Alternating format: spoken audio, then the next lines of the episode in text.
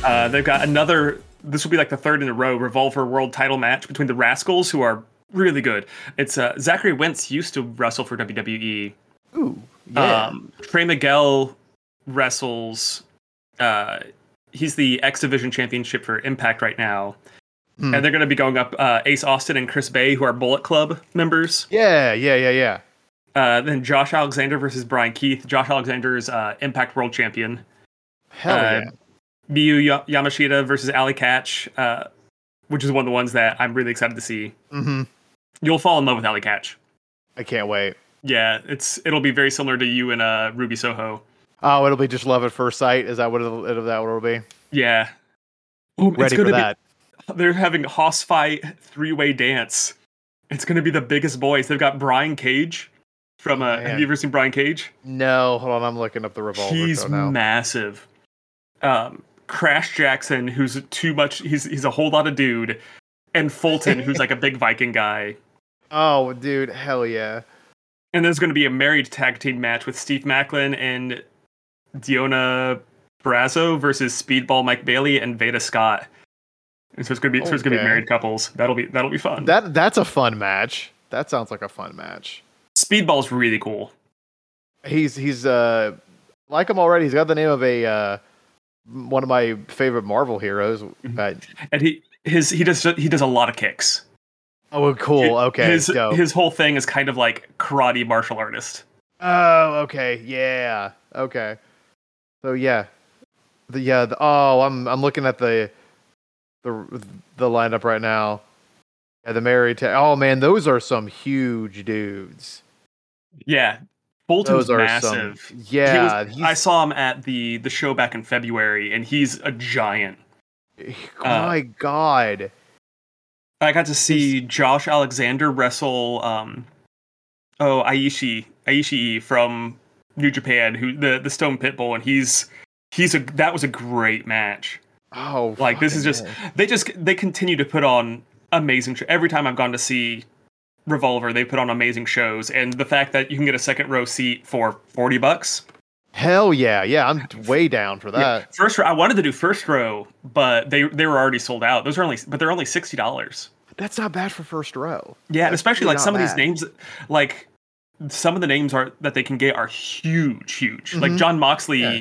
hosted Yeah, the Jon Moxley. one. Yeah, Jon Moxley's fucking huge. Yeah, it's yeah. I'm excited. I'm really excited to take you to see this one. It's going to be a blast. am I am very excited to see it. One hundred percent. I'm always and yeah, we should. I definitely want to try to go into the more of those and uh, some future greats because again, they do every single Friday. yeah, I want to see They- more like local promotions too. Yeah, But like Yeah. Revolver is always going to be like special to me because now because it's like I've seen them a couple of times. I'm going to keep seeing Mhm. they they come to Dayton like every other month right now. It seems. Hmm yeah. So- The I'm a partial to like I'm, I want to see that, and I'm so, of course partial to FG FGW because my friend Ryan, who I used to work with, uh, Mhm. he's he's one of their tag teams. He's in one Yeah, of we'll have tag to- teams. We'll have to go down there and see them some Oh, yeah. soon. Yeah, and he's the Uh, guy who he's his friend runs that wrestling school that I've looked at. Mm-hmm. Yeah, We're gonna do it. We're gonna, everybody. We're becoming wrestlers. We're gonna become pro wrestling we're we're gonna become we might become wrestlers. Who fucking knows? be- the cryptid boys. Danhausen can do it. He's spooky. Danhausen did it. He's spooky. Anyways, that's that. That's been a long uh, That was warm a up. long warm up. It's because it's been a while. Yeah, it's been a long time. Sorry, everybody. I got arrested Super for sorry. crime for joke crimes uh, after the mommy milker incident. Which technically I shouldn't even said that. I'm on probation, Oh no, you yeah, you just broke probation now. so that I might get Oh, arrested man. again. Damn it. No, it was- yeah. it was this perfect storm of you moved. Yes. I got sick for like two weeks, Mm-hmm. and I've also been house hunting. Yeah. So And it so was all of a sudden a month goes by, two months certainly. Yeah, it was just this ma- massive storm of life that just kept happening, and we it's like because as soon as like i was like okay I'm in a spot now in the house where like I could record again like nope I'm still sick ah yeah, shit. I, I was I was sick for. It wasn't COVID, but it was just it was a cold that refused to go away. I've had the yeah I've had those we've all had Yeah. those Uh, and then yeah, I've, been house hunting for basically like the last three months since Mm-hmm. December. But it's and so just that just continues to be time consuming and exhausting. But we're Tell back. about it. We're back. We're con- we're going to continue to be back. We will hopefully not have another surprise month long hiatus. Hopefully not. We will do our absolute best. But yeah, we're going to continue telling you some spooky stories and maybe some not so spooky stories. We'll see. And we'll see. Today might actually be a not so spooky story. Be- But it's really going to be interesting. It's going to be an interesting story nonetheless. It's going to be very Oh, yeah. different. It's a it's a story that I wouldn't even call it like an obscure legend, local legend or anything like that. It is Mhm. a fairly well known character. Yeah. uh, but people think they know who he is, and then they think they think he know who he actually is. but then there's a whole other layer behind who they think he is, who he really Hmm. is. okay. Anyways, I'm talking about Johnny Appleseed. God, Johnny. See, now, I don't know about for for any of you, for anybody listening. I want you to he- hear that name, and then I remember just like picture your head because what I'm picturing in my head when I hear Johnny Appleseed is I picture guy in tall guy for some time for some reason he's tall and lanky in my head mm-hmm. and he's wearing of course a pot on his head and he is wearing like he's just overalls. He's not wearing a shirt he's just wearing overalls that's that's honestly it who i picture it's, it's just, just overalls and a hat it's it's very very interesting. So when you when you're in elementary school, you usually learn about Johnny Appleseed at some point in time. Yeah. and it's usually you got a picture book, and the the the character you just described features heavily in it, and he's just tossing apple seeds everywhere, yeah and nobody really like.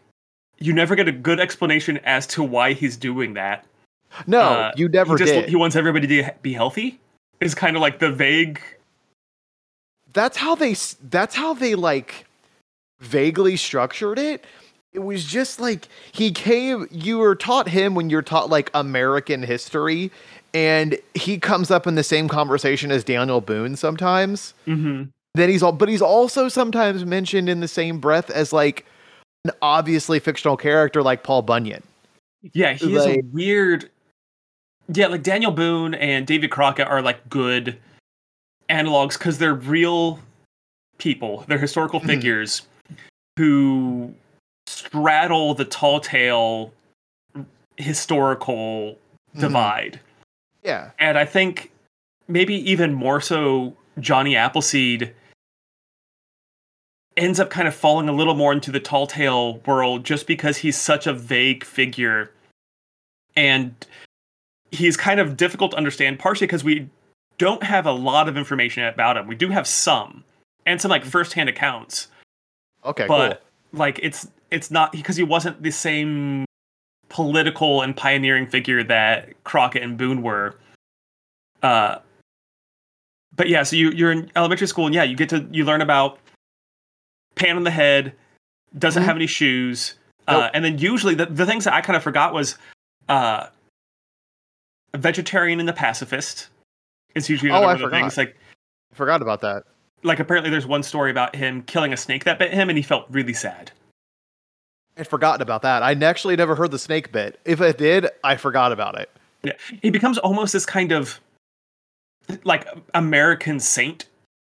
yeah where he's in a he's sense. just which is also a really interesting dichotomy between you have like Daniel Boone and Crockett who are violent. They are they're they are the the tools of colonization. They are out there yes fighting the indigenous people and that's that's lauded for their manliness. And then you get Johnny Appleseed who's the same time period, like literally the exact same time period right exactly and honestly, one of the things that really surprised me was a lot of the myth of Johnny Appleseed isn't super far removed from the reality. okay There are some exaggerations and some aspects of him that get vagued.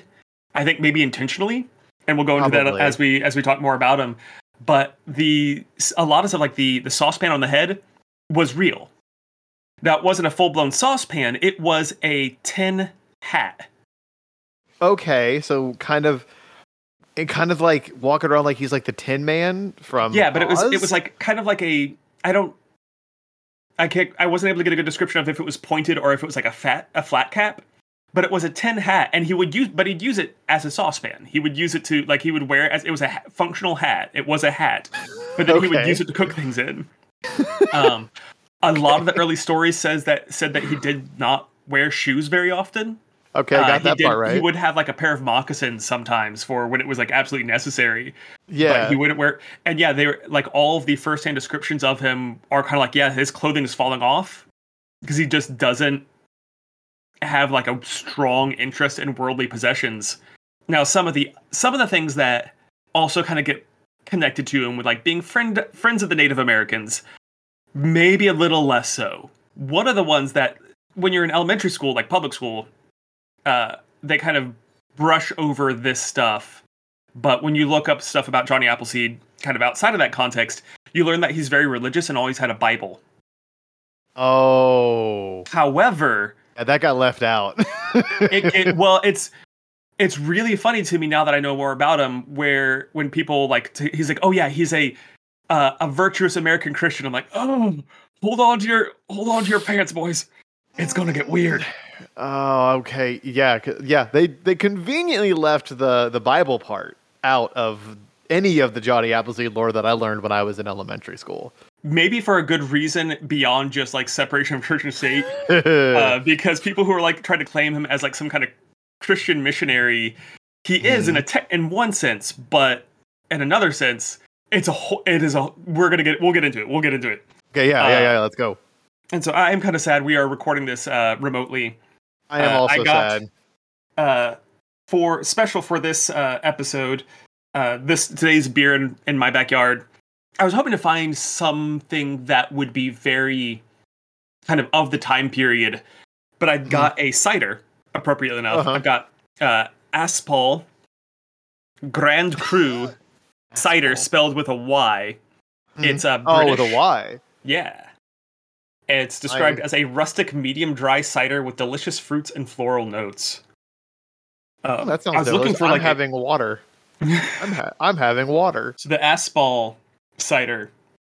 It is what I'd call medium dry, which I like. Uh, I Mhm. used to love ciders, and then they got really sweet, Yeah, they did.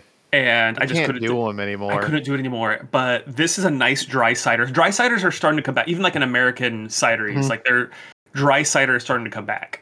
Ever which I, since uh, I, s- oh, I'm sorry. Go ahead. I, would, I was just going to say which I appreciate because, yeah, every every cider is just like basically like apple juice now, and I'm just like, oh, Oh my god, no, I agree. Uh, I can't, I can't as now because I I drink exclusively like just beer now, basically Mm-hmm. like when I'm when I'm trying to have a good time or when I'm trying to have a drink, um, and going back to a cider like just even just an Angry Orchard like because that's just like the standard, right? Mhm. Um, going back to that, I'm like I used to like it's just like hurts my mouth. I'm like I used to drink this. yeah, no, This that's is- I Really sweet.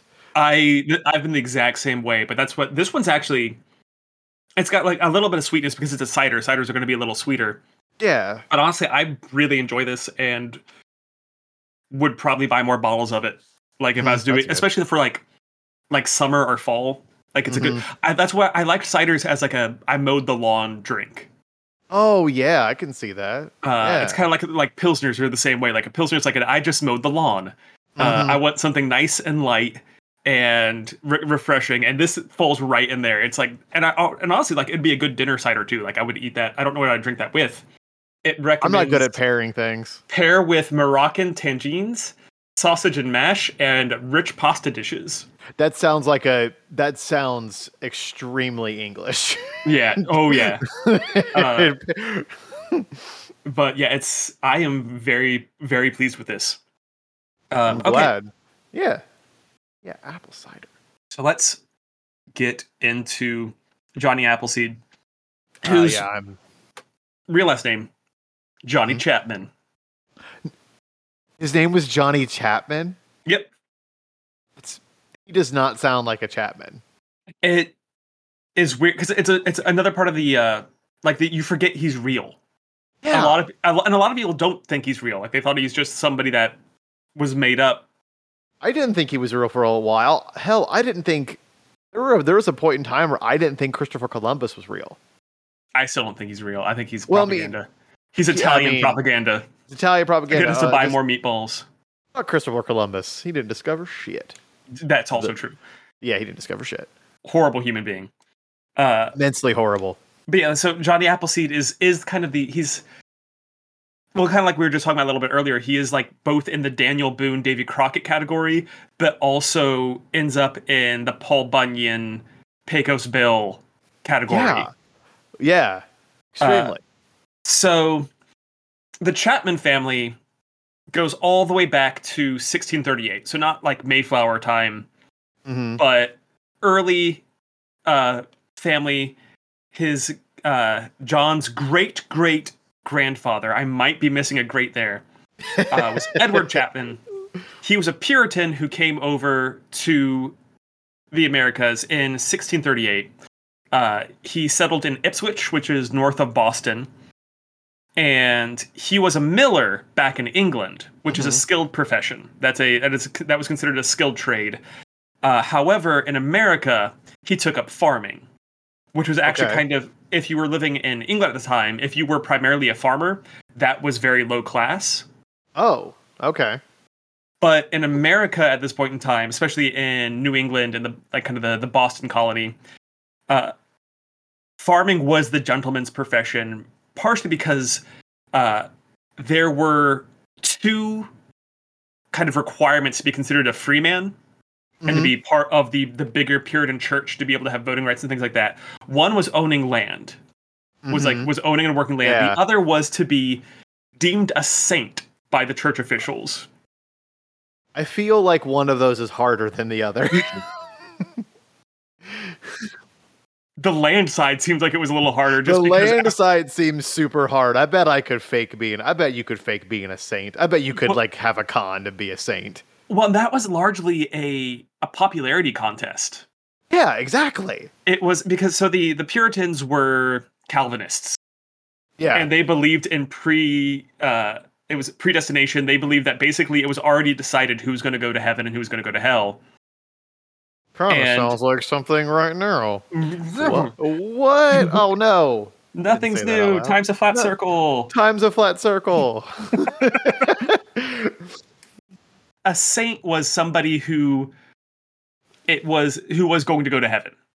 yeah. Okay. And so it was basically and, and so saints could recognize other saints was kind of the, the gist of it was so the the church elders who have already been determined to be saints Of course. knew, they could tell they would be like oh yeah you're a saint oh no you're not a saint you're going to hell sorry uh, Uh, and that also ooh, means you oh, can't no. vote Oh, oopsie daisy. Guess mm, it's out of my Uh, hands. It's in God's hands. Oops. Can't do any of that. absolutely why like it- it's kind of and it has kind of stuck in the american like calvinism stuck in the american mindset Yeah, not in the exact same sense, like, but in a, in a different flavor. Yeah It's and just well, a different just- flavor now.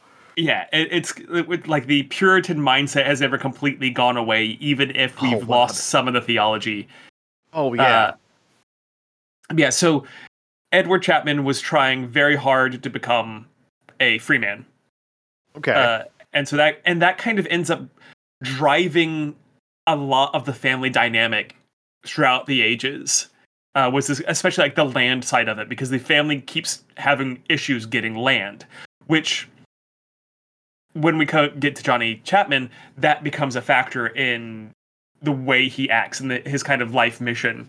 So a little bit of background about this this space because of course uh, the puritans weren't the first people there.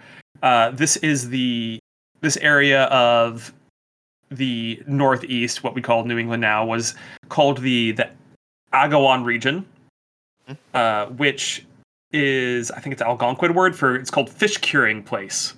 okay. So it was like kind of a literal description of this is what we do when we're here. Uh, it was populated by the the Sagamore tribe, who, contrary to like some a lot of what you end up hearing in elementary school, uh, it's like the oh the Native Americans were settled, they didn't cultivate land. Uh, actually, especially in the east, heavily cultivated. The forests were oh yeah. super like regulated. They had very specific ways about how they would build paths and let trees Yeah. go. Uh, which is it's Australia, not uh, not America, but I always loved the learning about the English going to settle Australia and just being like, look at this amazing garden world that just grew here magically by God. when it was like when it was like centuries of cultivation by exactly. by the Aborigines, like it's just an absolutely wild thing to me. So just just the the mindsets of just sometimes when I'm when I like sometimes I like to say ah the audacity of white people and I and it's that just has never gone away. Just it just it just comes to different flavors now but uh, just like show you showing up on a place and you're just like whoa look at all this amazing work that god did. And then over is the indigenous people of that area going no actually that was us. Nowadays Who's it's just aliens. God that you're talking about? Now they just say it's aliens. Yeah, which like, it's yeah, they're, they're, it's that meme of the just because white people didn't do it doesn't mean it was aliens. yeah, just because white people couldn't think how to do it doesn't mean it was an alien thing. because I'm because I'm a pedantic historian philosopher. Uh, the they did build Stonehenge, like we like like yeah. There, there's so that there's that kind of stuff, but at the same time, and, but there are also people who say Stonehenge was aliens. So there, there's obviously a we don't know. It's like oh whoa, Stonehenge is so mysterious, and yes, it is. But like the reason it's mysterious is because they did a bunch of killing of indigenous and like and, and tra- of traditional things. They just wiped the slate clean, pretending it never happened. That's mm. why it's so mysterious. We just don't know because everything was burned. Yeah, destroyed. Well, it, it was well, it was even like it was pre-Celtic. Exactly. Like so, it you was just, way way back there. So we like that wasn't written down at all. Like they yeah, there was no written language, down. and then yet yeah, the people who actually built it died out and were conquered by the Celts. Exactly. And then the Romans showed up and just killed everything. Yeah. So it's uh, not like aliens built it. It's not like that. It's just that we literally don't know what happened because the previous guys didn't write it down, and then everybody after that just laid waste to fucking everything. Like, I'm going to take a controversial stance and just say the guy who said it was Merlin was right. Uh, you know what? It's it was Merlin. claim. It was Merlin. We don't know if if Johnny Appleseed's real. Merlin's real. Mer- Merlin, Merlin might be real. Or at least there there was some there are some historical figures who link up very cleanly with him. Cool. Uh, uh, but yeah. So I'm also going to say Merlin was Johnny Appleseed. Okay. Yeah. Sticking, sticking that right here. I don't have any, any evidence for this, but uh, they're also aliens. It's like the Doctor. Uh, maybe, yeah. maybe, yeah. It's like the Doctor. William Shakespeare was Merlin.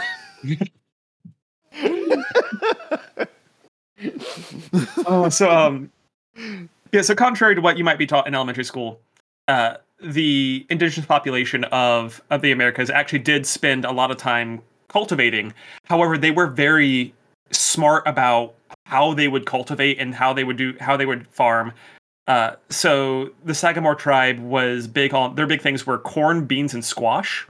Mm-hmm. However, they would rotate land, like massive plots of land, and sometimes leave them fallow for 30 years, just because that was a way of keeping everything healthy. Whoa, cool! And they they wouldn't stay in one place. There was usually so there was like the fish curing place, but there's also like the corn growing place would be the name of, of another region, and they would or and the like or just the the fishing place or the hunting place and so mm. they would move around based on the season to what was most suited for that area. Okay. Um, so it was, of course, the colonizers, however, who brought the first settled agriculture, where you're staying in mm-hmm. one place and basically draining the ground dry. Yeah. Uh, and first world apples uh, are the first old world apples. So what we kind of what we would recognize as apples nowadays. There were crab apples and similar species growing in America before then, mm-hmm. but kind of what we recognize as an apple came over with uh, his name was William Blackstone in mm, Boston, and I want to know more about this guy because apparently he would ride a bull through Boston, a bull, huh. and hand out cool. flowers. What? Wait, what? I want to know more about this guy. Uh, how did? Okay, I know that the American school system is flawed. Uh, obviously, that this entire episode is just us basically taking it, t- tearing it down. And yeah, we learn about a cool guy with a pot on his head that threw apple seeds everywhere. But like, How did you not? How, why didn't I know until now that there was a dude who rode a fucking bull around and just threw flowers at people? That's dope. Honestly, That's fun. I'm I'm ready for my Tall Tales cinematic universe where we have Johnny Appleseed and William Blackstone like team up to fight like You Pecos Bill. You seen Tall Tale? But you knew there was a. You know there was a Disney did a movie about that, right? Oh yeah, that's exactly what I was thinking about. It's time for them to resurrect that property. Yeah, just do Tall Tales again. That one was a, that's a fun movie. Just do that again. Like, or, yeah, just do another MCU, but just do it with Tall Tales. That'd be it's fun. Do it. So honestly, I I already know the villain. Who's the villain? I, I know who the villain is. So okay, okay so uh, another major aspect of kind of the once you get to learn more about Johnny Appleseed, Huh? and you know he's throwing seeds, which is Yeah. weird It's a little Uh, weird. because a lot of what we apple seeds are very uncontrollable. You don't know what you're going to get. So you could get a Granny Smith apple seed, plant that in the ground, the tree that grows be nothing like Granny like a Granny Smith. I did not know that. That's interesting. So what they usually do to control what's going to grow is what they, they do what they call grafting, which they take basically a branch Uh-huh. from the tree and then from a, a hardier tree. So it might not even be the same species like the same apple type but it would be like maybe a very hardy tree. They'll take a root from that and they'll graft them together. When you and say graft, like, what do you mean? Like, Like, uh for lack of a better term glue or so Seri- like, okay. They'll Oh, be wow, way, they'll, okay. they'll get them to basically grow into each other and Weird. plant that and it's called uh, yeah it's a cultivar and it will grow into the tree and that's how they maintain uh, apple varieties Plants are weird. it is very weird imagine if people could do that. Oh my god. Ugh. like just Uh, like mm, I don't know. I don't well, know, well, 'cause especially then- like you could do that to grow another person yeah, I don't know like how take I my feel foot and then graft it other on like graft a, a baby onto it and it grows into a, a new Ian, like or something. Yeah, so seed apples, usually tart, bitter, generally used for cider making. Okay, yeah, Uh, I love Granny Smith apples. Yeah, and then so uh, My favorite. to get a Granny Smith, you have to do the grafting. Yeah, you got to do the you got to do the gluing of the root to Yeah. get the Granny Smith. kind that's actually just a very common way of growing, especially fruit nowadays. It's like you've really kind of only like. I got a friend so angry at this, but I said you've only had one banana. Because Yeah. all bananas are all genetically ide- identical to each other because the way that because you can't plant a banana. no, you you, to, can't. they, they, even like the, we don't have seed bananas anymore, and so No, they just they, they cut off a part of the banana plant, plant that, like graft it, Mhm. and grow that. So like they're all genetically set. They, they're all exactly the same, Mhm. and so you've only had one banana. You've had that one Yeah. banana multiple times, but it's only ever Yeah. been one. It's, I don't even like bananas that much. Well, they they use that's there. There's that whole meme about bananas don't taste like banana candy They don't. Because they don't. The, the banana candy banana died out. no shit.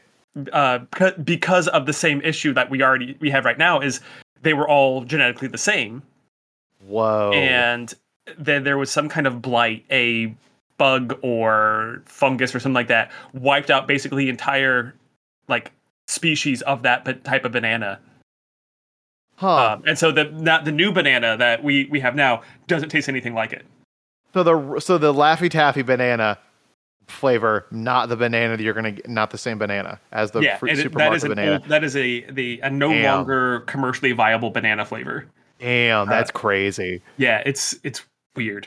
Uh, also, Yeah. don't have like monocrops that are susceptible to blight and stuff like that. Yeah. Just also, a little bit of that. advice. Is that something I can blame capitalism for? Because I'll do it. One hundred percent. Okay, cool. Fuck capitalism 100%. for that.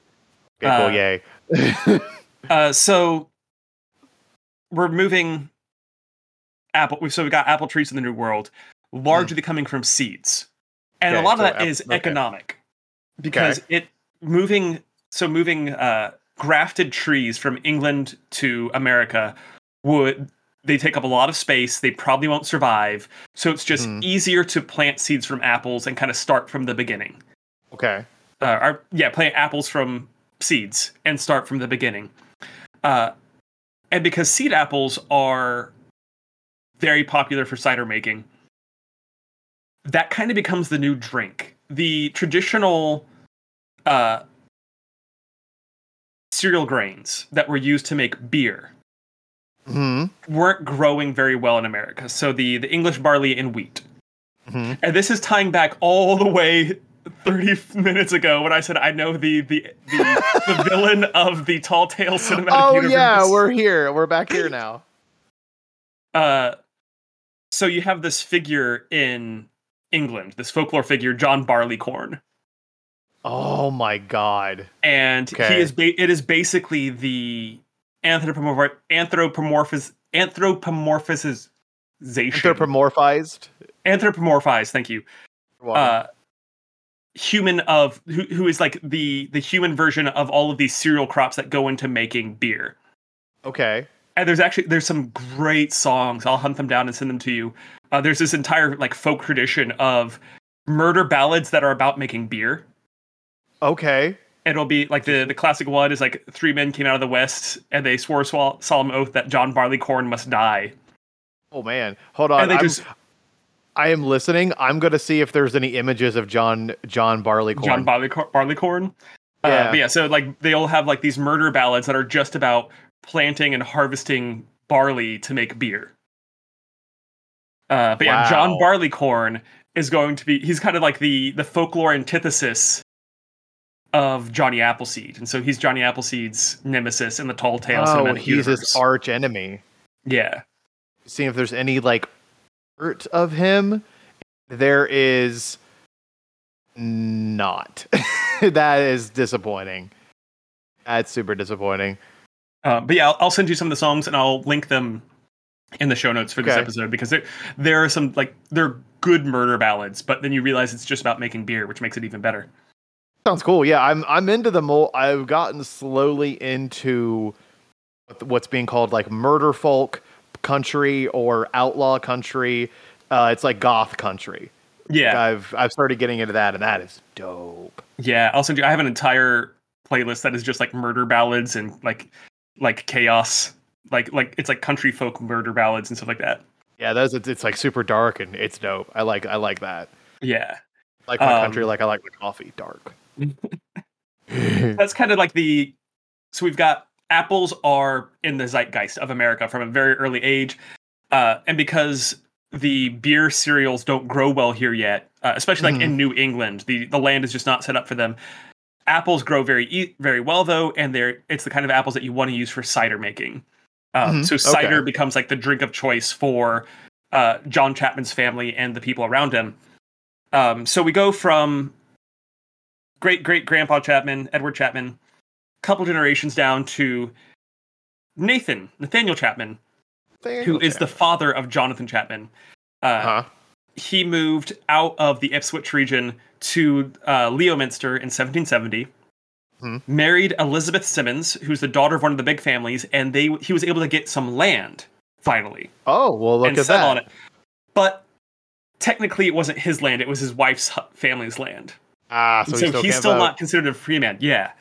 Uh, in 1772, they have a daughter named Elizabeth, Okay. and then 1774, John was born. okay.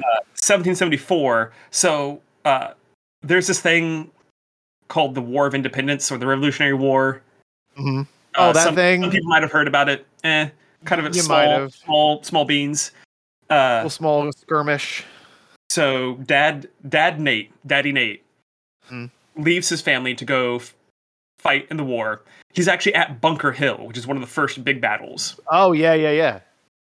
And while dad's out fighting, uh, mom dies of tuberculosis. 1776. Damn. She saw she saw what was coming, and she's like, "I'm she, out." she just was like, "I'm out." Uh, and she she wrote a farewell letter to her husband. Basically, she knew she was dying. oh, that's romantic And it- of. Uh, I'll post the text of it uh, rather than reciting it all here, but it, it is very pious. Mhm. And while we don't know for certain, because he would have been like two at the time, this piety, this piety is kind of a theme in John's life and Mhm. might expl- help explain some of his later behavior, even if the context of the piety was a little bit different. It, please tell me, does it start? Does her letter start with "My dearest Nathaniel"? I I just it, it's that it's the stereotypical thing. So I I'm curious if it starts with it. Cue the like like the violin music. Just my dearest Nathaniel, Uh, Well, close. Loving husband. oh, my loving husband Nathaniel. Is that I But like, listen to like these Oh. lines come with my affectionate regards to you, hoping that they will find you in health, though I still continue in a very weak and low condition. I am no better than I was when you left me, but rather worse, and I should be very glad if you could come and see me, for I want to see you. Aw, It's it's it's sad. It's it that's is like, sad. it is like it is kind of like I won't re- yeah, I won't read the entirety of it. Um, yeah. but it is kind of like a I hope I get to see you again, but I have a feeling I'm not going to. Oh man, that's Uh, sad. Yeah. and then it kind of closes off with a lot of uh even if i don't get to see you again here i know through the power of jesus we'll get to see each other again in, hu- in, in heaven uh, so it is this apples. this deeply pious woman and john chapman kind of ends up having a very similar energy even though Mm. It's going to go a completely different place uh, i'm very excited to get to that All right, let's go. So finally, uh, Dad returns in 1780 and marries uh, Lucy Cooley, another local woman, and they have 10 more kids. Damn. Okay, ten more kids, Uh, Never acquires any land. but still, still no land. Still no land. Okay.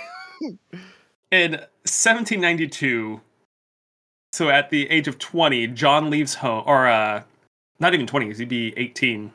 Yeah, he's 74. So eight, 18 years old. John leaves home and he's starting to head southwest. Yes. possibly bringing his half brother Nathaniel along. We do have some evidence, uh, but this is kind of one of the actually earliest stories about Johnny Appleseed that we get Hmm. is from a oh I can't find off that up I can't find it right now. But there's a, a preacher in Pennsylvania a couple of decades later who's talking about Johnny Appleseed. He's not calling him Johnny Appleseed, uh, but he's already Hmm. starting to become a bit of a folk hero, traveling over the mountains at this point in time and Okay. coming into Pennsylvania. So John's trying to travel, trying to just find his fortune. It's post Revolutionary War. There's a push out west. And at this point in time, Yeah. the West is Ohio. That's how we tie this Yes.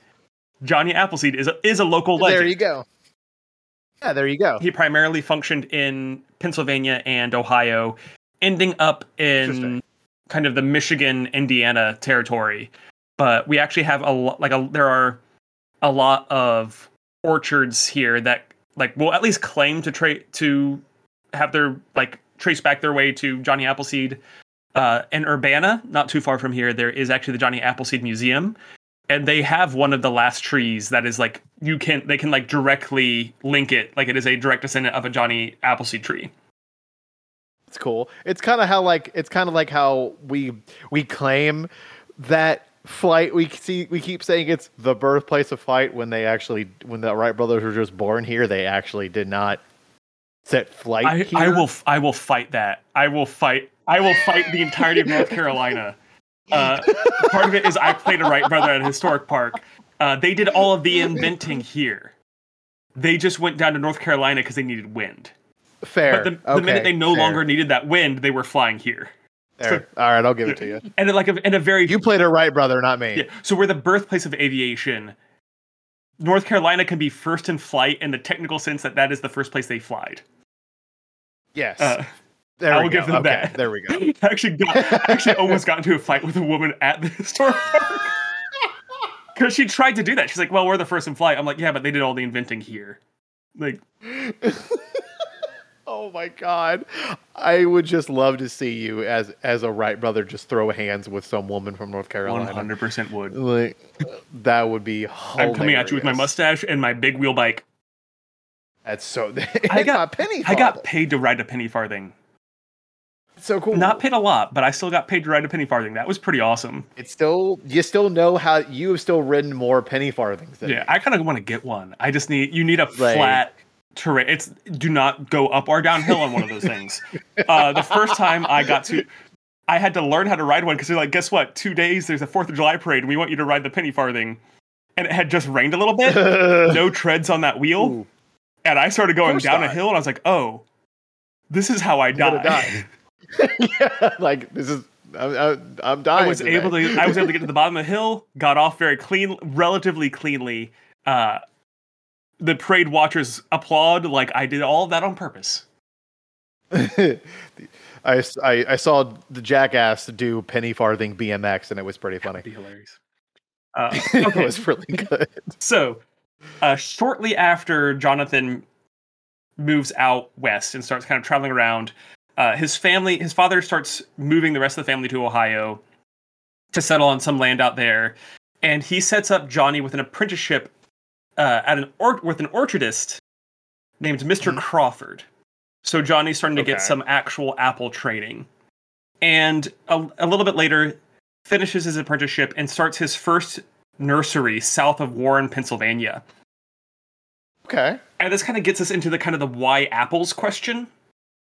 Yeah, why did he? Yeah, that's another big question that I have. And so, one of the popular concepts right now is basically alcohol evangelist. oh, like, yeah, okay. Like everyone's like, oh, it's because Johnny loved cider and he wanted to get everybody drunk. I did hear a comic go like, "Did you guys hear that Johnny Appleseed was just some wandering booze nomad?" Which- And like, like- kind of, t- in a certain way, yes, because we because we know seed apples only really work work best for cider. You can eat them, but they're probably just not going to be tasty.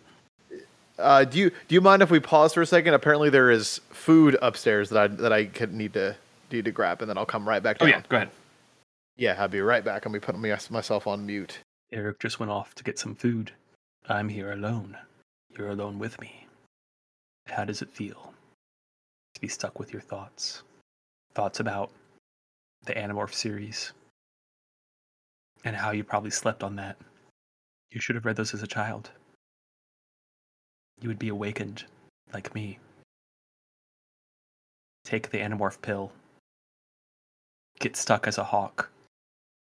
Fall in love with a lady hawk but not that movie with Matthew Broderick. I'm talking about an actual female hawk. Fall in love with her, and then watch her die, because that's what that's what happens in the Animorphs. Take the Animorph pill. Okay, I am back. Okay, please continue. Uh, how uh, Johnny Appleseed? Why apples? So yeah, a lot of people. It's really popular right now to be like, oh yeah, the the booze evangelist. But I think a more realistic interpretation, understanding, which I got from the book Johnny Appleseed and the American Orchard by uh, the guy whose first name I had I would have to open the book to remember. William Kerrigan. So that's uh, Johnny Appleseed and the American Orchard which gives a lot of that's I used it a lot for my research for this episode. Uh, pretty good book. Recommend it if you're interested in kind of weird, kind of semi biography. It's not a, it's a biography, but because we don't have a ton of information about, we don't have a lot of details about Johnny Appleseed. It also gives a lot of kind of historical context and focuses a lot on kind of like the world of Johnny Appleseed. There were a couple of different laws getting passed in like Pennsylvania, Ohio, and America in general that you were able to get land for fairly cheap. However, you had to show some kind of improvement to it. And one of the ways that you would have an improvement would be building a small log cabin or planting Mm. trees, having apple trees on your land. And so John I see his game. would plant trees. He'd kind of get ahead of the settle- settlers. He would plant trees and then sell the the seedlings to the new settlers, so they would have something to show. We've been making improvements to our land. You can't take it away from us. Oh, okay. So it was kind of um, a sneaky way of being like, oh, it was a sneaky way of just being like, hey, gotcha. We're actually doing a thing. You can't take this away from us. now." Yeah, and it was what was it was a money making thing. He actually like Okay. Okay. by by all uh, accounts, he was actually fairly wealthy by the end of his life. Weird. Uh, Huh. he just I never. Yeah. Yeah, because well, he just it's not the image we get of him because all of the first-hand accounts also talk about no shoes, ragged clothing, very humble, but he was making money Mhm. doing this. Damn. And so, and then we get into the Y seeds thing, which is Hmm. very similar to the Y seeds during the col- during the early colonial period, which was it was economic. He could just go Mm. behind a cider mill and like search through the scraps that they've thrown out and take those seeds Okay. and then put those in a Yeah, sack and then carry them with him. So it was Yeah. there was only he could only make a profit. There was no like he he was only making profits, baby. And so he he makes this he sets up this nursery in Warren, Pennsylvania. And in the early 1800s, he lashes two canoes together, and this is like something that we're fairly certain actually happened. Lashes two, cano- Yeah. two canoes together and starts traveling down the Ohio, uh, Muskingum, and Walhonding rivers. It's a mouthful. Walhonding, Walhonding. Walhonding. Yeah. Uh, and then, so most of his adult life spent in Ohio, setting up nurseries and selling his apple tree saplings to new settlers. It's still relevant. Yeah. People, it's still relevant. Yeah, no, it was a lot. He was he was very much an Ohio figure. Um, Mm. until like the Cool. mid 1820s, uh, he started moving more kind of northwest and ends up in the Richland, Ashland, Wayne, and Knox County areas in Indiana. Now, some of our earliest accounts of Johnny Appleseed come from a particular source. One of the first actual accounts, written accounts that we have of Appleseed during his lifetime, 1817. Reverend hmm. John Clowes of St. John's Church in Manchester, England. okay. John Clowes, he was he helped found what was called the Manchester Society for the Printing, Publishing, and Circulating of the Writings of Emanuel Swedenborg. Okay. Have you I sense this is going to get sinister. have you ever not sinister, just weird? Uh-huh. So now we're getting into the religion of Johnny Appleseed. so weird. I never. I didn't wait. That's just something I would never even think about. And well, and this is why whenever like somebody does want to bring up the religious side of Johnny Appleseed, being like, "Look at this this American Christian," I'm like, "Wait, read about what he thinks." So, Okay. Yeah. No. Okay. have you ever heard Keep of going. Emanuel Swedenborg? No, I've never heard of. him. Okay, uh, so he was a Swedish, uh, which considering his name Swedenborg, appropriate. I would appropriate. It's a very. It's a Swedish name, Swedenborg. He is the. I, I'm always kind of jealous of this period where uh, you could have your you could be a theologian, scientist, philosopher, and mystic. Damn. All of those things because you could you could be a sci like you know how like in in comic books when you have a when you have a scientist like like uh the Beast is Yeah. a scientist. He's a he's got a PhD in everything, yeah. any kind of does. science. That was this time. He just has it. Like like Emanuel Swedenborg was a scientist of everything. That's cool. Yeah, what a time. He actually was very interesting character for multiple reasons. But he actually like anticipated on the science side. He anticipated things like the neurons, cerebral cortex, uh, and other anatomical concepts, which which wouldn't be confirmed till the next cent- like basically one two centuries down the line. Like he was kind He was of of his time. Like, yeah, he kind of understood how kind of like brain neurons worked and kind of was like anticipating those and talking about how those function. that's pretty cool. However, he also had visions. Uh, he was really good at brain stuff. Also, he saw things. In 1744, Swedenborg traveled to the Netherlands. Around that time, he began having strange dreams and wrote them down in a journal.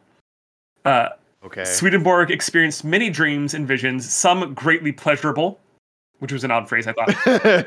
That's a really Others highly disturbing. Talk about it. Uh, the process, which uh, one biographer proposed as cathartic and comparable to the Catholic concept of purgatory, continued for six months. So he's having some wild dreams for six months. He's having some really weird purgatory dreams for six months. Uh, this biographer also proposes that what Swedenborg was recording in his dream journals was a battle between the love of himself and the love of God. Like, I love myself, but I also love Jesus. I love me, but but Jesus though. But I love me, but but, But Jesus. Jesus. Like, I'm gonna put this in my journal. oh man. during the same period of time, 1745, age 57, Swedenborg was dining in a private room at a tavern in London. So he's traveled to London at this point in time. Okay. Uh, Yeah. by the end of the meal, a darkness fell upon his eyes, and in the room shifted. In the room shifted character. Suddenly, he saw a person at a corner of the room telling him, "Do not eat too much." Swedenborg, scared, hurries home, and later that night, the same man appears in his dreams. The man told Swedenborg that he was the Lord, and that he appointed Swedenborg to reveal the spiritual meaning of the Bible, and that he would guide Swedenborg in what to write. That same night, the spiritual world was open to Emanuel Swedenborg. so Why did he? Jeezy Crisps Why himself God comes down from heaven and says, "Hey, maybe not so stop much eating? cheese." Stop eating! Stop everything you're doing! Stop eating!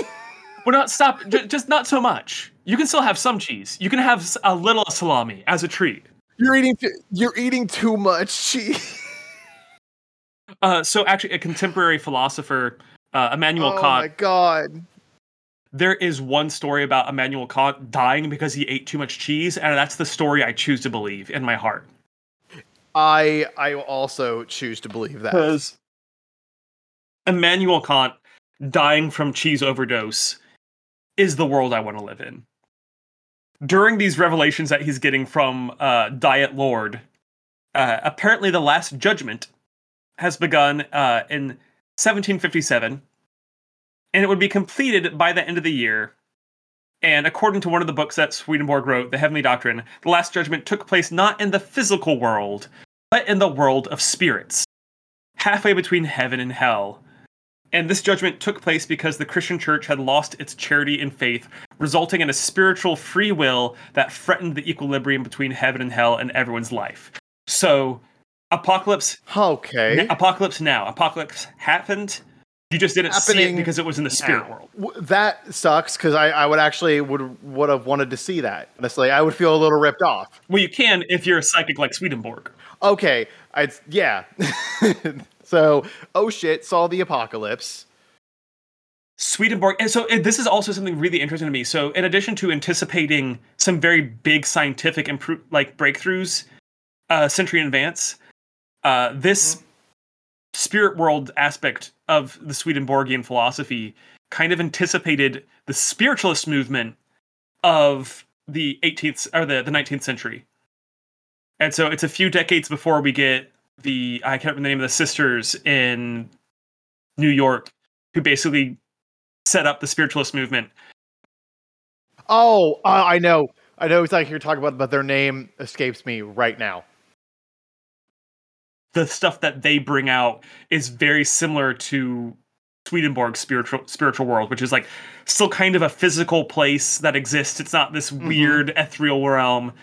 Uh, it kind of overlaps with our world, but it's slightly separate. Yeah, yeah, yeah, yeah. Almost like it's I th- you do- the during the big spiritual movement. It was almost there was a.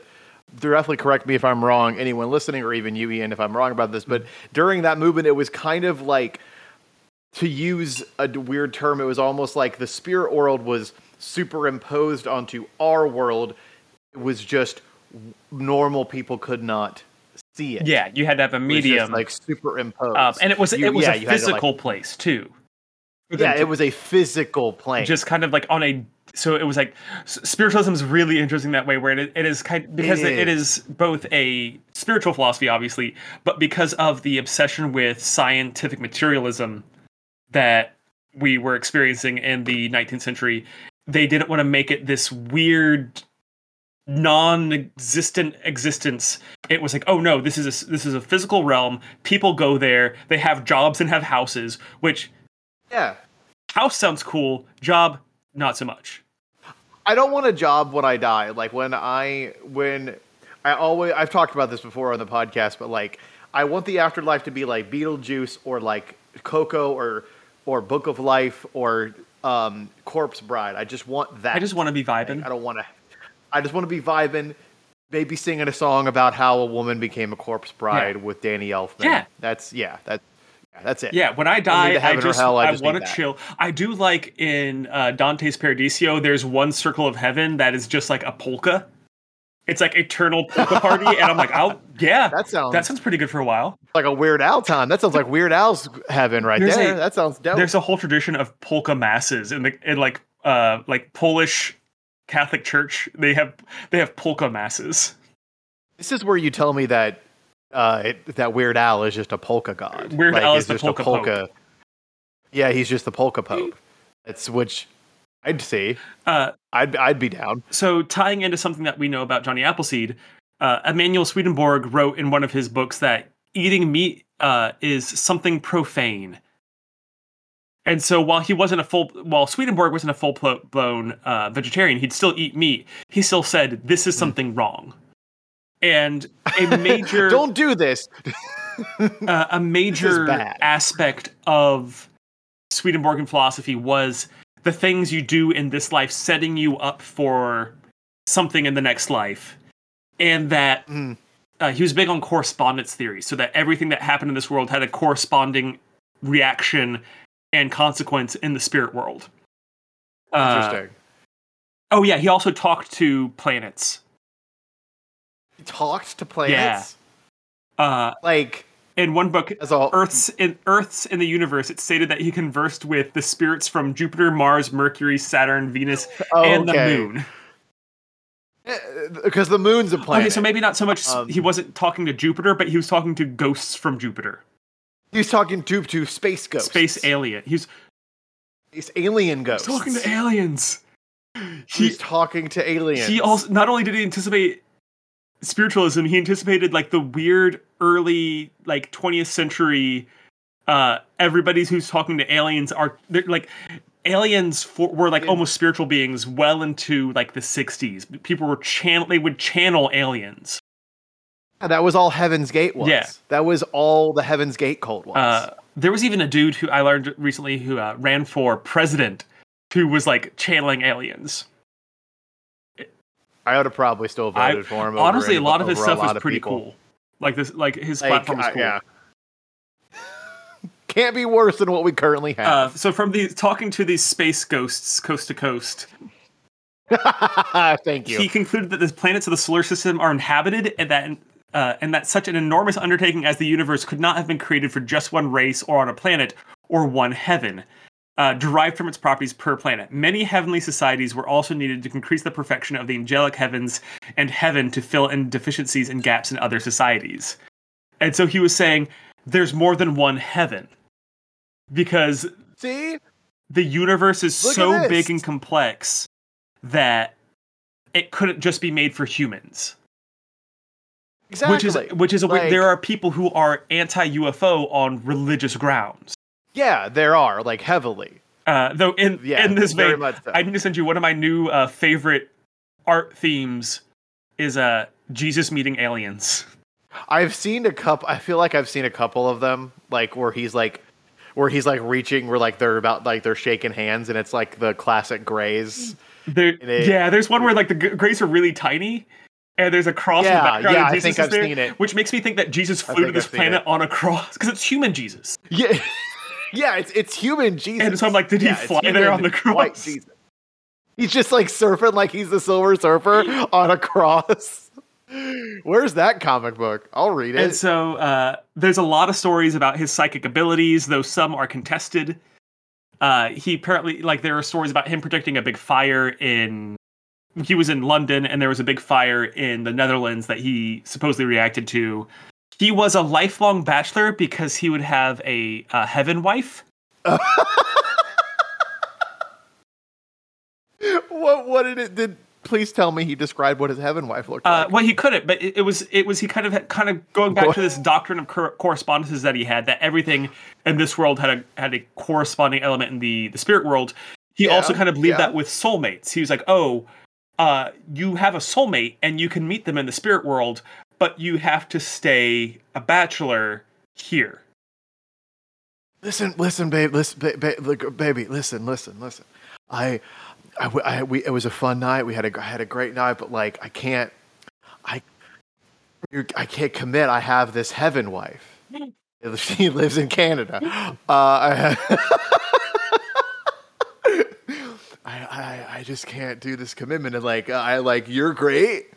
Like, I'm, I'm saving myself for heaven. Wife. I Also, know Jesus says eat thing, less but, like, cheese. but also, also Jesus says less cheese. like, like I this this guy is. I'm sad that I'm just learning about this guy now. He is he is a groovy guy. he writes a bunch of different books kind of about his different revelations and so going back pre-introduction of swedenborg to uh, john Clowes john Clowes is one of the people who is trying to collect all the writings and publish them so that people can convert to swedenborgianism uh, there's no official swedenborgian church like swedenborg doesn't himself found a church However, Mhm. there are a couple of what they call the New Church or New Church of Jerusalem. There's a couple of different versions of this- of this that pop up that are based on the teachings of Emanuel Swedenborg. So we get some uh, members of the New Church. Uh, Okay. Famous members. Uh, William Blake, who was a poet, Okay. uh, though he later changed his views. He wrote uh, a lot of like very spiritual, mystical type poetry. He was 18th century British poet. Uh, Robert Frost, really? uh, yeah, American poet, uh, was raised in the new church, but he left later on. Uh, Okay. Helen Keller No fucking was way. a Swedenborgian. What? Yeah, Swedenborgian, He was a Swedenborgian. uh, socialist, also kind of eugenicist. Oh, Yeah. so it's it starts cool. Like she started okay, and then socialist okay, and then mm, Yeah, okay. yeah. Uh, yeah. Damn. Lisa Oz.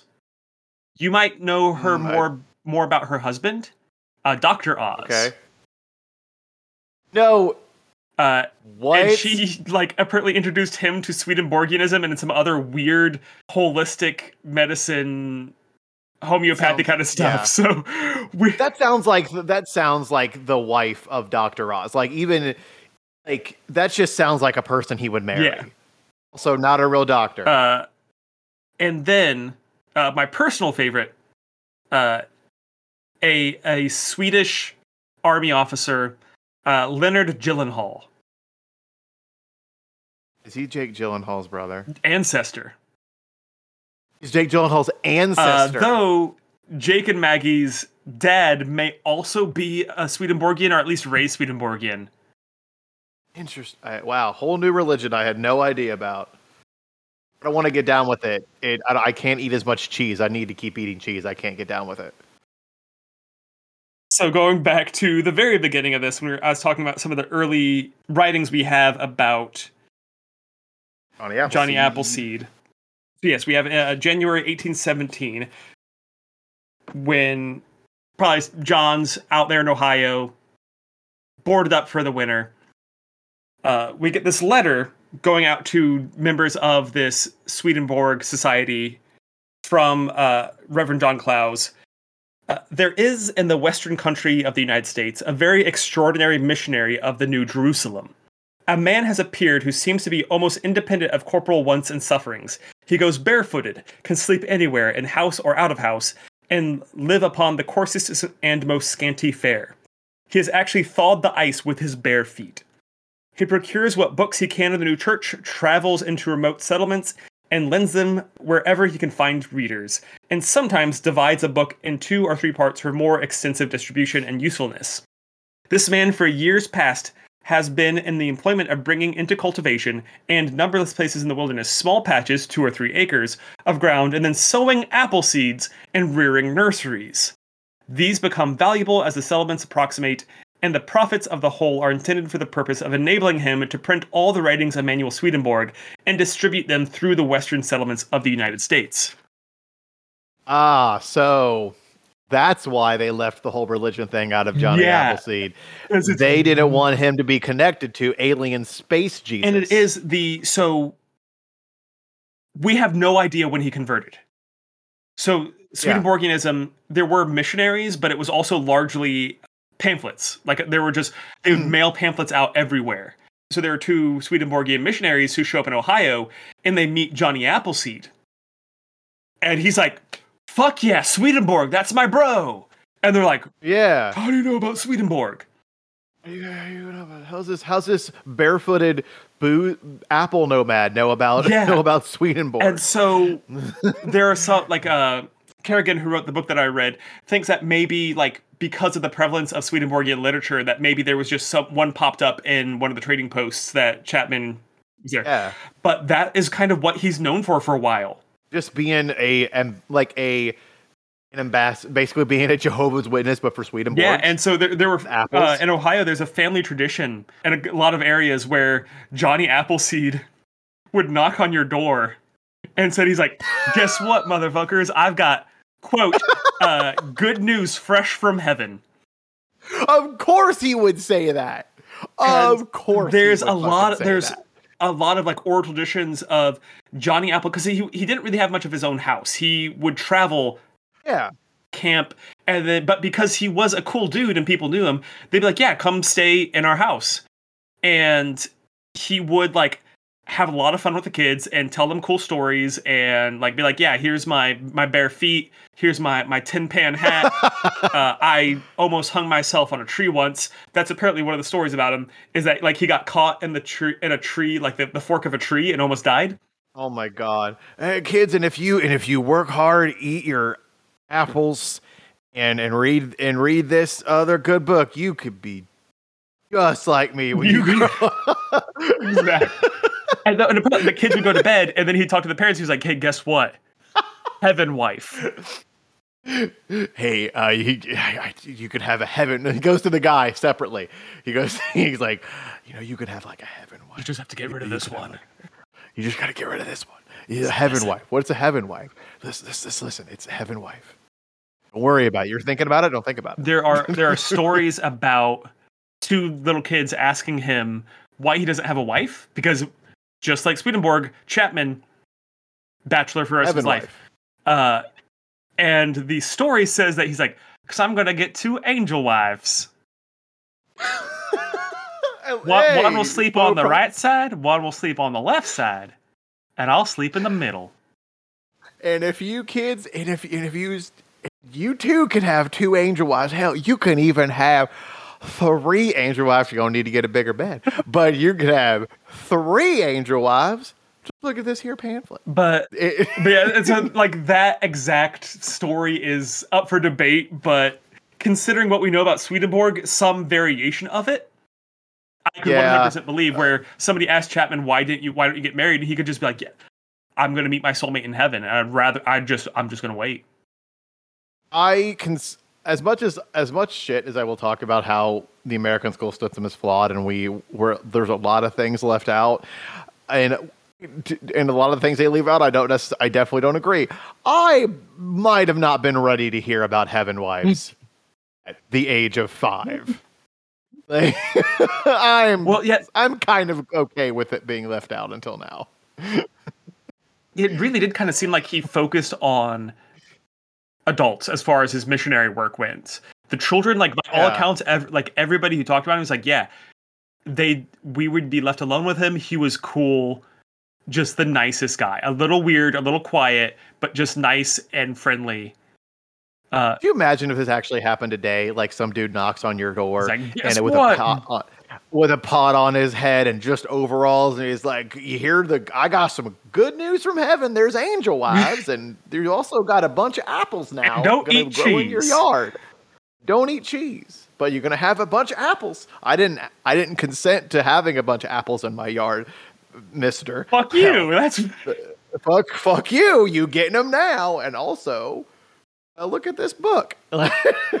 and he like throughout his life like would it was kind of like a central focus. And actually the first i don't i couldn't find the actual letter but the first written instance of him being called johnny appleseed was in a swedenborgian letter. Was like was in a newsletter from the church. Uh, and so this was it's one of those things that i think we get we skip over uh, partially because it's weird but it is just one of those things that it was a huge aspect of his life. And when you learn more about swedenborgianism the things that the myths about him in regards to nonviolence, not eating meat, that kind of stuff, like it all makes a little more sense. It makes sense now because, like, when yeah, especially when you learn about that because of because when you learn about it like just in the traditional elementary school way, you just you, again he, you see him as a folk hero. Like he was good for the for good sake. Like he was just good because he was good, and that was why he was good. To two wives, one of the two angel wives, and he wanted to also just drink That uh, cider. he wanted like, that a lot. that serum pussy.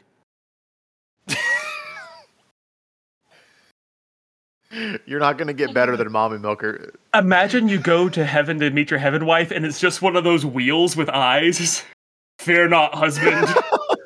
Oh no, it's like the ultimate. It's like be not afraid, and it's like the Omni Angel with like the seventeen thousand eyes. I, and you were like, there's, head because I am just a head. there's gotta, there's gotta be some way to fuck it. Like you just hard like, enough. well, Try hard Yeah. enough. I hard enough. That's that's what it's all about. Uh, If you love them, but it, but it ends up being like so. Some people try to tie the seed thing into religion. Okay. And, and so they'll be like, oh yeah, he had religious reasons for against grafting apple trees. But there really is no evidence for that. It's just some people are like, yeah, he had these weird religious beliefs. What if one of those was grafting? Like not being being against grafting? I mean, people will throw the religion card to get out of a lot of things. Yeah. but like i just don't see i mean again i i don't know why you would be jesus would be against smushing two apple roots together I mean, Like- depend I mean that isn't that basically the Republican platform. Don't smush your apple roots together. unfortunately Uh yeah but yeah, it's like the I think the best, the most logical explanation for seeds is more of a. It, he was being thrifty. He was like, I can get these for free. yeah Why? he's just like look I at all these free and then I don't have to worry about transporting a tree. Uh, it is kind of weird because they they remove the two of these major contexts, which was the economics and the religion, but then they take the two consequences of the seeds and like the pacifism and wed them together in a weird way. yeah Uh, Uh, granted it's not like i spent i don't remember i remember him just being mentioned like pass- passively like Johnny Appleseed's a thing, and then like we moved on. Then to the next day, we never really focused on him. It's not like we had a whole week when we focused on Johnny Appleseed. It was like Johnny Appleseed was a thing. Mhm. So was so was Daniel Boone, and then that, and then Paul Bunyan's a legend, and then next was next was Betsy. Next they talked about Betsy Ross the next day. Yeah. know. yeah, it's it is really interesting. Like I want, like I want to learn more about him now. Though there's also like just we don't have a ton of information, but I wa- I would love to see if I could gather some like four more firsthand accounts. He's going out there doing his missionary work, starts steadily moving uh, northwestern Ohio towards like Hancock, Putnam, uh, Defiance County, and it, by 1840 he's most active in what was now northeastern Indiana. Uh, though by the end of his life, he held title through purchase or long term leases to roughly uh, 1,200 acres of land in Ohio and Indiana. So, once again, not poor. Like he lived very humbly, but and I think that that ties back into the Swedenborgian thing, which is like I'm gonna I live humbly now because then in my afterlife it's gonna be I'm gonna have a mansion with five angel wives. I'm gonna have boats. I'm gonna have. I'm gonna have like a 15 story mansion because it's heaven and nothing's too high. Yeah. Nothing's too high up there, and I'm gonna have like a 15 beds and 20 cars because you know he by the time he gets there, they're gonna be he can have heaven cars. Yeah. yeah, yeah. He's like, I'm gonna invent the car. Yeah, I'm gonna invent the car when I'm in heaven. That's just what happens. Uh, and then 1845, while tending an orchard in Indiana, uh, Johnny Appleseed contracts pneumonia and d- dies at a home of a friend's near Fort Wayne, uh, just six months shy of his 71st birthday. So he also lived a long ass time. Wow. He did live a long for the time period. Yeah, like people must have just thought he was like a vampire. yeah. So like the so a- age averages get taken down a lot during that period of time because a lot of people don't survive infancy. But Hmm. still, 70 years in like mid 1800s, pretty like Fucking he was barefoot. born before, born slightly before Revolutionary War, almost lived to see uh, Civil War. Yeah, walking barefoot, like barely not having like a stable house, like a like a roof over his head, and yeah, Yeah. that's impressive. So he passes away, and he is buried in Fort Wayne, though we don't really know exactly where his grave is. There's a uh, a whole there's a uh, the most likely site is a knoll in Fort Wayne's Johnny Appleseed Park, where a small monument has been erected. So we have suspicions Hmm. about where his grave is, but nobody's 100% sure where. Oh, okay, Uh, yeah, yeah. And then, and he's already he literally during his life he's already a legend. There's already stories about Johnny Appleseed being told, uh, and it just kind of explodes from there. And kind of going back to the Daniel Boone, David Crockett, Johnny Appleseed dichotomy, uh, these figures who were alive during his lifetime were really so that uh, like I thought they're the the violent colonial native fighting manly men and they were really popular during the Jacksonian period of expansion. So we have Andrew Jackson as president. He's kicking out the Cherokee, and the big popular myths of a of virtue are Boone, Crockett, and that one guy who rode on the river. I can't remember his name, uh, but he would drink. I can't remember his name He would either. drink and he'd ride on the river, and Disney made a, a TV show about him. Oh, Huck. Not Huck Finn, Finn. not not not Huck Finn. Um, Oh, he was kind of in the same he was he was an actual like riverboat captain captain mike fink Mike Fink. he's he's also a tall tale guy who i Yep. want to know more about because he was basically like i like to drink and punch people and i'm I, i'm i'm i'm got my boat on the ohio river this guy, he, that now that's the life. That is that guy got it had it figured out. I like to drink, I like to fight, and I live on my boat. it was said that he could drink a gallon of whiskey and still shoot the tail off a pig at 90 paces Hell yeah! And that's old whiskey, so it was strong. he could outrun out hop out jump throw down drag out and lick any man in the county i'm choosing to believe he means literally lick he's like i will lick you I'm choosing to believe just full on, just like Uh, but yeah, so yeah, Mike. So yeah, we got like Mike Fink, Daniel Boone, David Crockett, David Crockett, and they're big during the Jacksonian period. And while there are artists, there are stories of Appleseed at this time period, he becomes really big in the Victorian era, when the weird. gentlemanly of you start getting more gentlemanly virtues, where it is like, no, a gentleman is calm, quiet, celibate. We don't talk about sex, and we, Mhm. I guess, apples maybe. Uh, Throw apple seeds at people. but that's and that's that's when Appleseed starts becoming more of a a pop culture figure is the Victorian era, and then and kind of just and that that is basically like, as with a lot of things, the Victorian era like sets up a lot of what we experience now, even if we don't directly Yeah. realize it. So that's kind of the stories we get of Johnny Appleseed are from that time period. So that is a lot about Johnny Appleseed and also Emanuel Swedenborg because part of it was I just wanted a chance to talk about Emanuel Swedenborg. That's fair. It's it, that's super. That's so fucking weird. Like, it's, it's one of those things where I'm glad we talked about it because I would have never had the goal to like even think about it, and I didn't realize Johnny Appleseed was so fucking weird. Yeah, it is. Like- it's one of those things where I, when I like somewhere else, I was like, I heard like he was a Swedenborgian. And I was like, oh, I don't know a ton about Swedenborgianism, but I know it's weird. This is my chance. Mhm. I'm going to read about Johnny Appleseed and then read about Emanuel Swedenborg. It's currently closed, the Johnny Appleseed Museum in Urbana, because they're renovating Mhm. their the, their premises. But I want to go there when they open and just get as much information as I can. I, I actually I wanted to email them during when I was researching this episode, but they like e- Mhm. like even their email side like they're like we can't take emails right now. We're too busy. Ah, damn. Uh, yeah, that sucks. But yeah, once when they open, I want to go down there and learn because it's he's just fascinating. I want to see what I can find, and it'd be cool to go see one of his Even- trees.